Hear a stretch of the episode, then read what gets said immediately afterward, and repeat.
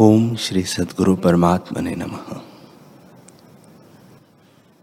श्री योग वशिष्ठ महारामायण निर्वाण प्रकरण सर्ग तेईस। भुशुंडी जी बोले, हे मुनीश्वर, जैसा मैं हूं सो तुम्हारी आज्ञा का पालन करने के लिए कहा है, नहीं तो गुरु के आगे कहना भी ढिठाई है। तुम ज्ञान के पारगामी हो। फिर मैं बोला, हे भगवान, आश्चर्य है और आश्चर्य से भी आश्चर्य है कि तुमने श्रवण का भूषण इस कथा को कहा। आत्म उदित रूप जो वचन तुमने कहे वे परम विस्मय जनक है। हे भगवान, तुम धन्य हो। तुम महात्मा पुरुष हो और चिरंजीवों में तुम मुझको साक्षात दूसरे ब्रह्मा जान पड़ते हो। आज मैं भी धन्य हूं कि तुम जैसे महापुरुष के मुख से इस प्रकार आत्म तत्व सुना। जैसे मैंने पूछा वैसे ही तुमने कहा। हे साधो, मैंने सब भूतल के लोग, दिशाएं, आकाश और पाताल के लोग भी देखे हैं। त्रिलोकी में तुम सा कोई बिरला ही होगा। जैसे बांस बहुत है पर मोती उपजाने वाला बिरला ही होता है, वैसे ही तुम जैसे बिरले ही है। हे साधो, आज मैं पुण्यरूप हुआ। आज मेरी देह पवित्र हुई जो तुम जैसे मुक्त आत्मा का दर्शन हुआ। हे साधो, अब सप्त ऋषियों के बीच जाता हूं। मेरी मध्यान्ह संध्या का समय हुआ है। श्री वशिष्ठ जी बोले, हे रामचंद्र जी, जब मैंने ऐसे कहा तब भुशुंडी कल्प वृक्ष से उठ खड़ा हुआ। उसने सुवर्ण का पात्र मोती और रत्नों से भरा और अर्घ्य पाद्य से पूजन किया। जैसे सदाशिव की पूजा करते हैं वैसे उसने चरणों से लेकर मस्तक पर्यंत मेरा पूजन किया और बहुत नम्र होकर प्रणाम किया। मैंने भी उसको प्रणाम किया। इस प्रकार परस्पर नमस्कार करके मैं वहां से उठ खड़ा हुआ और आकाश मार्ग को चला। जैसे पक्षी उड़ता है वैसे ही मैं उड़ा और वह भी मेरे साथ उड़ा। परस्पर हम दोनों हाथ मिलाए। जब एक योजन पर्यंत चले गए तब मैंने उससे कहा, हे साधो, तुम अब यहां से लौट जाओ। इस प्रकार बारंबार कहकर मैंने उसको रोका और मैं चला गया। जब तक मैं उसको देख पड़ता रहा तब तक वह देखता रहा। जब मैं न दिखा तब वह अपने स्थान में जा बैठा। मैं सप्तऋषियों के मंडल में जा पहुंचा और अरुंधति ने मेरा पूजन किया। हे रामचंद्र जी, भुशुंडी के आश्चर्यजनक वचन मैंने तुमको सुनाए। अब भी सुमेरु के शिखर पर उस कल्प वृक्ष की लता में वह कल्याण रूप वैसे ही स्थित है। वह शांति रूप मान करने योग्य और सदा समाधिस्थ है। हे रामचंद्र जी, यह मेरा और उसका समागम सतयुग के दो सौ वर्ष व्यतीत होने पर हुआ था। अब सतयुग बीत गया और त्रेता युग चल रहा है जिसमें तुम उपजे हो। हे रामचंद्र जी, अभी आठ वर्ष पहले मेरा और उसका फिर समागम हुआ था। वह उसी वृक्षलता पर है। हे रामचंद्र जी, यह इतिहास जो मैंने तुमसे कहा है सो परम उत्तम है। जब इसको विचारोगे तब संसार भ्रम निवृत्त हो जाएगा। मुनि वशिष्ठ और भुशुंडी की कथा को जो निर्मल बुद्धि से विचारेगा वह भवरूप संसार के भय से छूट जाएगा। श्री वशिष्ठ जी बोले, हे अनघ, यह जो मैंने तुमसे भुशुंडी का वृत्तांत कहा है, इसे बोध करके भुशुंडी महासंकट से तरा है। इस दशा को तुम भी आश्रय करके प्राणों की युक्ति से अभ्यास करो, तब तुम भी भुशुंडी किनाई भव समुद्र के पार होंगे। जैसे भुशुंडी ने ज्ञान योग द्वारा पाने योग्य पद पाया, वैसे ही तुम भी पाओ। और जैसे प्राण अपान के अभ्यास से भुशुंडी को परम तत्व प्राप्त हुआ, वैसे ही तुम भी अभ्यास करके पाओगे। विज्ञान दृष्टि जो तुमने सुनी है, उसकी ओर चित्त को लगाकर आत्मपद को पाओ, फिर जैसी इच्छा हो वैसा करो।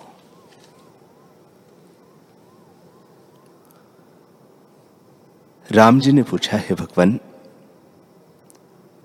पृथ्वी में आपके ज्ञान रूपी सूर्य की किरणों के प्रकाश से मेरे हृदय से अज्ञान रूपी तम दूर हो गया और अब प्रबुद्ध होकर अपने आनंद रूप में स्थित हुआ हूं। मैंने जानने योग्य पद को जान लिया, मानो दूसरा वशिष्ठ हो गया हूं। हे भगवान, यह भुशुंडी का चरित्र आपने परमार्थ बोध के निमित्त कहा। अब मेरा प्रश्न यह है कि रक्त, मांस और अस्थि का शरीर रूपी ग्रह किसने रचा है, कहां से उपजा है, कैसे स्थित हुआ है और कौन इसमें स्थित है? श्री वशिष्ठ जी बोले, हे रामचंद्र जी, परमार्थ तत्व के बोध और दुख की निवृत्ति के अर्थ ये मेरे वचन सुनो। अस्थि इस शरीर रूपी ग्रह का खंभा है और उसके नव द्वार है। रक्त मांस से जो लेपन किया है, सो किसी ने बनाया नहीं, आभास मात्र है और मिथ्या भ्रम से भासित होता है। जैसे आकाश में दूसरा चंद्रमा भ्रम से भासित होता है, वैसे ही असत रूप यह शरीर भी भ्रम से भासित होता है। हे रामचंद्र जी, जब तक अज्ञान है तब तक देह सत्य भासित होता है, और जब ज्ञान होता है तब देह असत रूप भासित होता है। जैसे स्वप्न काल में स्वप्न के पदार्थ सत्य जान पड़ते हैं और जागृत काल में स्वप्न असत्य लगता है, वैसे अज्ञान काल में अज्ञान के देहादिक पदार्थ सत्य लगते हैं और ज्ञान काल में असत्य हो जाते हैं। जैसे जल में बुलबुला जल के अज्ञान से सत्य लगता है और जल के जाने से असत्य लगता है, या सूर्य की किरणों में मरुस्थल की नदी दिखती है, वैसे ही आत्मा में देह की भावना होती है। हे रामचंद्र जी, जो कुछ जगत प्रपंच भासित होता है वह सब आभास मात्र है और अज्ञान से भासित होता है, और अहम त्वम आदि कल्पना सब मनोमात्र मन में फुरती है। तुम जो कहते हो कि देह, अस्थि और मांस का ग्रह रचा है, सो अस्थि मांस से नहीं रचा, केवल संकल्प मात्र है। संकल्प से भासित होता है और संकल्प के अभाव में देह नहीं पाई जाती। हे राघव, स्वप्न में जो देह रखकर दिशा, तट, पर्वत इत्यादि तुम देखते फिरते हो, जागृत में वह तुम्हारी देह कहा जाती है। जो देह सत्य होती तो जागृत में भी रहती। जीव मनोराज्य से स्वर्ग को जाता है तथा सुमेरु और भूमि लोक में फिरता है। हे रामचंद्र जी, इन स्थानों में जैसे मन का फुरना देह होकर भासित होता है, सो असत्य रूप है, वैसे यह शरीर मन के स्फुरण मात्र है, इससे असत्य जानो।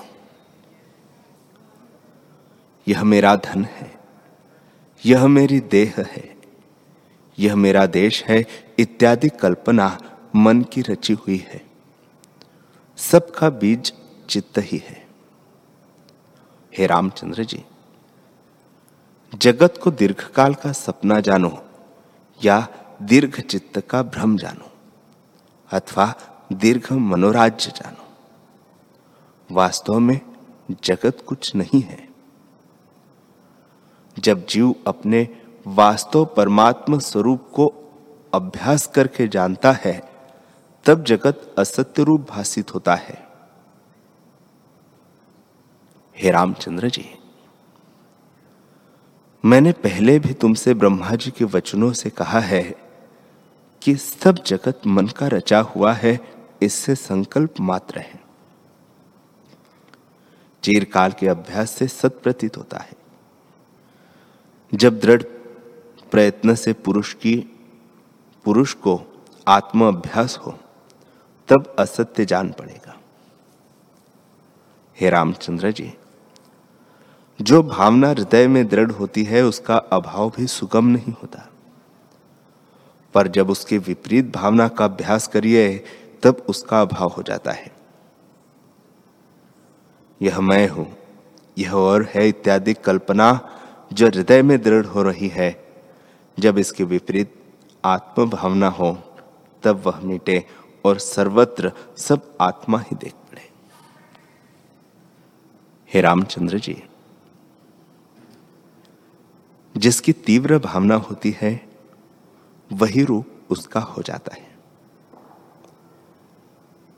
जैसे कामी पुरुष को सुंदर स्त्री की कामना रहती है, वैसे ही जीव को जब आत्मपद की चिंता रहे तब वही रूप होता है। जैसे कीट भृंगी हो जाता है और जैसे दिन में जिस व्यापार का अभ्यास होता है तो रात्रि को स्वप्न में भी वही देख पड़ता है, वैसे ही जीव को जिसका दृढ़ अभ्यास होता है वही अनुभव होता है। जैसे सूर्य आकाश में तपता है और मरुस्थल में जल होकर भासित होता है, पर वह जल का अभाव है, वैसे ही भाव से रहित पृथ्वी आदि पदार्थ भ्रम से भावरूप भासित होते हैं। जैसे दृष्टि दोष से आकाश में तारे मोरपुच्छ जैसे प्रतीत होते हैं, वैसे ही अज्ञान से यह जगतजाल भासित होता है। हे रामचंद्र जी, यह सब जगत आभास रूप है। स्वरूप के प्रमाद से जीव भय और दुख को प्राप्त होता है, पर वह जब स्वरूप को जानता है तब भ्रम, भय और दुख से रहित होता है। जैसे स्वप्न में चित्त के भ्रम से सिंहों से भय पाता है और जब जागृत स्वरूप में चित्त आता है तब सिंह का भय निवृत्त हो जाता है, वैसे ही आत्मज्ञान से निर्भय होता है। जब वैराग्य का अभ्यास करके जीव निर्मल आत्मपद पा जाता है तब फिर क्षोभ को नहीं प्राप्त होता और राग द्वेष रूपी मल उसको नहीं स्पर्श करते। जैसे तांबा जब पारस के स्पर्श से स्वर्ण होता है तब वह तांबे के भाव को नहीं ग्रहण करता, वैसे जीव फिर मलिन नहीं होता। अहम त्वम आदि जो कुछ जगत भासता है वह सब आभास मात्र ही है। हे रामचंद्र जी, प्रथम सत्य और असत्य को जानकर असत्य का निरादर करो और सत्य का अभ्यास करो, तब चित्त सब कलनाओं से रहित होकर शांत पद प्राप्त होता है। जो तत्वज्ञान से सम्यकदर्शी हुआ है उसको जगत के इष्ट पदार्थ पाने से हर्ष नहीं होता और अनिष्ट को पाने से शोक नहीं होता। वह न किसी की स्तुति करता न किसी की निंदा, वह हृदय में शीतल और शांत रूप हो जाता है। जब कोई बांधव मृतक हो तब उससे दुख क्यों होता है? वह तो अवश्य ही मरता। जब अपनी मृत्यु आवे तब अवश्य शरीर छूटता है, फिर वृथा क्यों संताप होता है? जब संपदा प्राप्त हो तो उसे उसे हर्ष नहीं होता, क्योंकि जो कुछ भोगना था सो भोगा। हर्ष किससे हुआ? दुख आकर प्राप्त हो तब शोक क्यों करना? शरीर का व्यवहार सुख दुख आता जाता है और अमिट है। जब अपना किया कर्म उदय होता है तब शोक क्यों करें? हे रामचंद्र जी, जो सत्य है वह असत्य नहीं, और जो असत्य है सो सत्य नहीं, फिर रागद्वेष किस निमित्त करना? जिसको ऐसा निश्चय हुआ है कि न मैं हूं, न जगत है और न पृथ्वी है, वह शोक किसका करे? जब देह अन्य है और मैं चैतन्य हूं तो चैतन्य का तो नाश नहीं होता, तब शोक किसका करना? हे रामचंद्र जी, दुख तो किसी प्रकार नहीं है, पर जब पर जब तक विचार नहीं तब तक दुख होता है, और विचार किए से कोई दुख नहीं रहता। जो सम्यकदर्शी मुनीश्वर है वह सत्य को सत्य और असत्य को असत्य जानता है, इस कारण दुख नहीं पाता। जो असम्यकदर्शी है वह अज्ञान से दुख पाता है। जैसे दिन के अंत में पृथ्वी मंडल शीतल हो जाता है, वैसे ही सम्यकदर्शी का हृदय शीतल होता है। जिसको कर्तव्य में कर्तृत्व का अभिमान नहीं है वही सम्यकदर्शी है। हे रामचंद्र जी, जितने जगत के पदार्थ हैं उनको हृदय से आभास मात्र जानो, और बाहर जैसे आचार हो वैसे करो, अथवा उसका भी त्याग करो और निराभास होकर स्थित हो। मैं चिदाकाश, नित्य, सर्वज्ञ और सबसे रहित हूं। ऐसा अभ्यास करके अपने को एकांत और निर्मल देखोगे, अथवा ऐसी धारणा करो कि न मैं हूं, न ये लोग है, न अर्थरूप जगत का आडंबर है,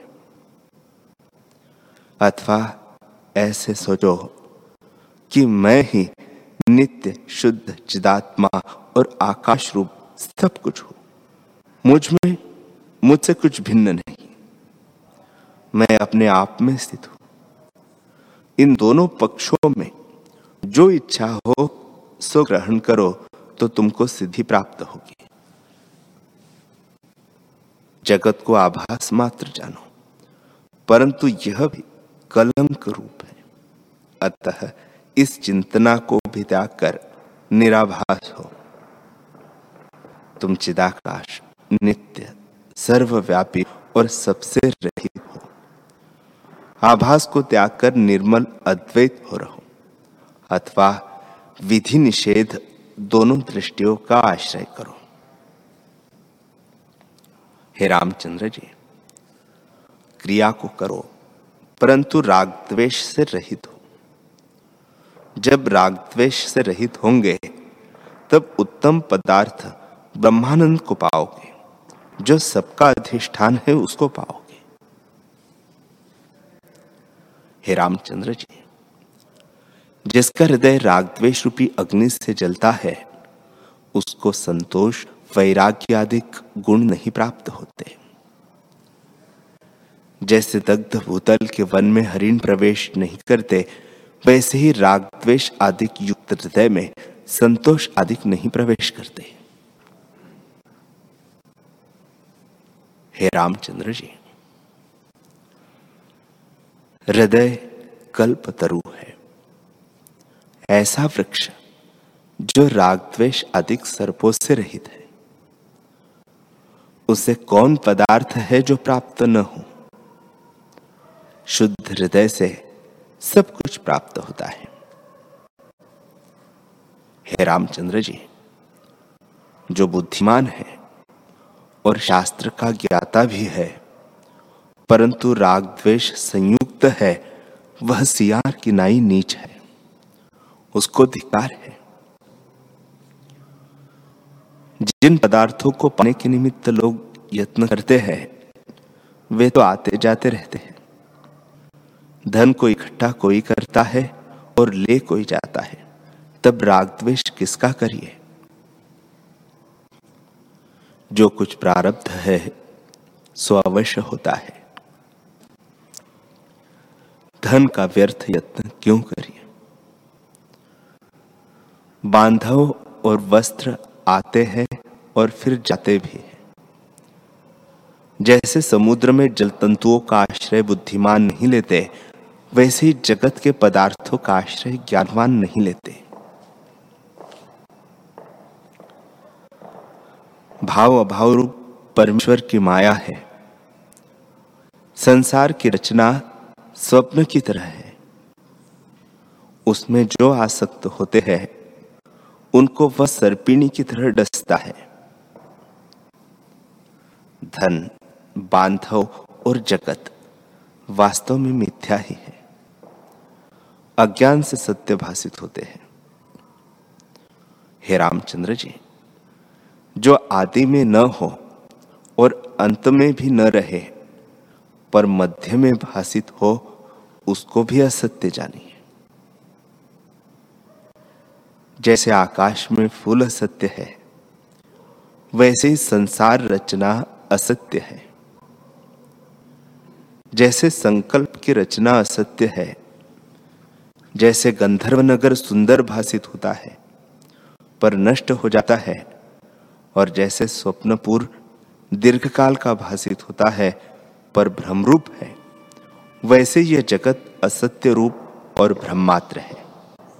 केवल संकल्प रूप अभ्यास के वश से दृढ़ता को प्राप्त हुआ है।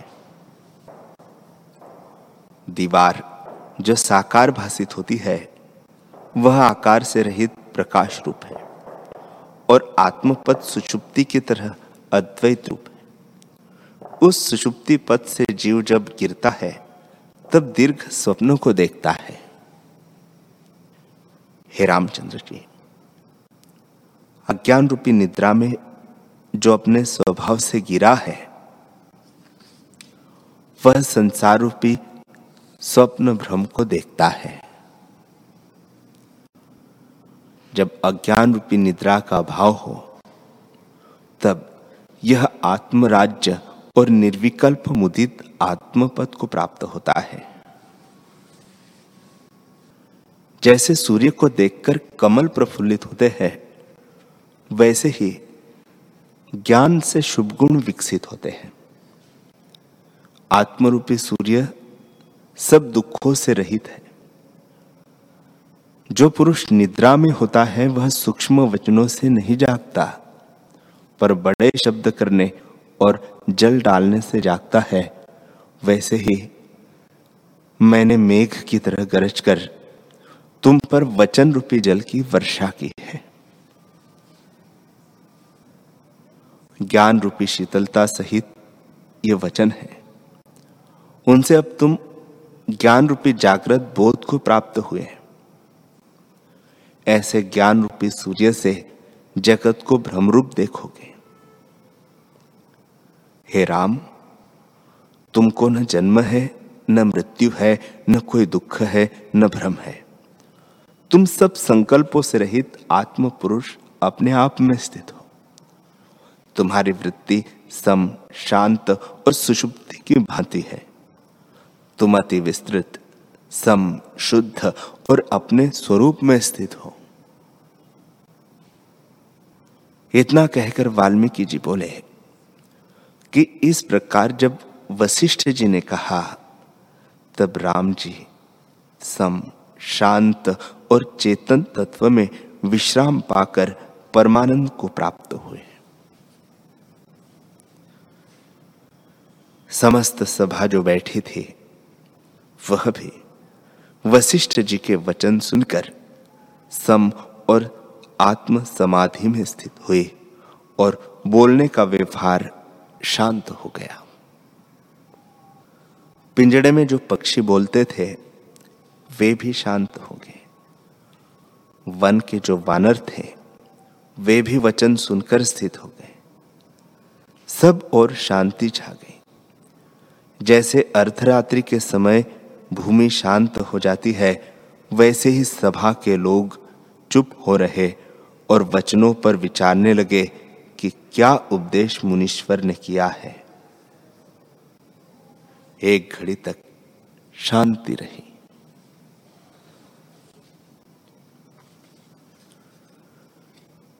हरि ओम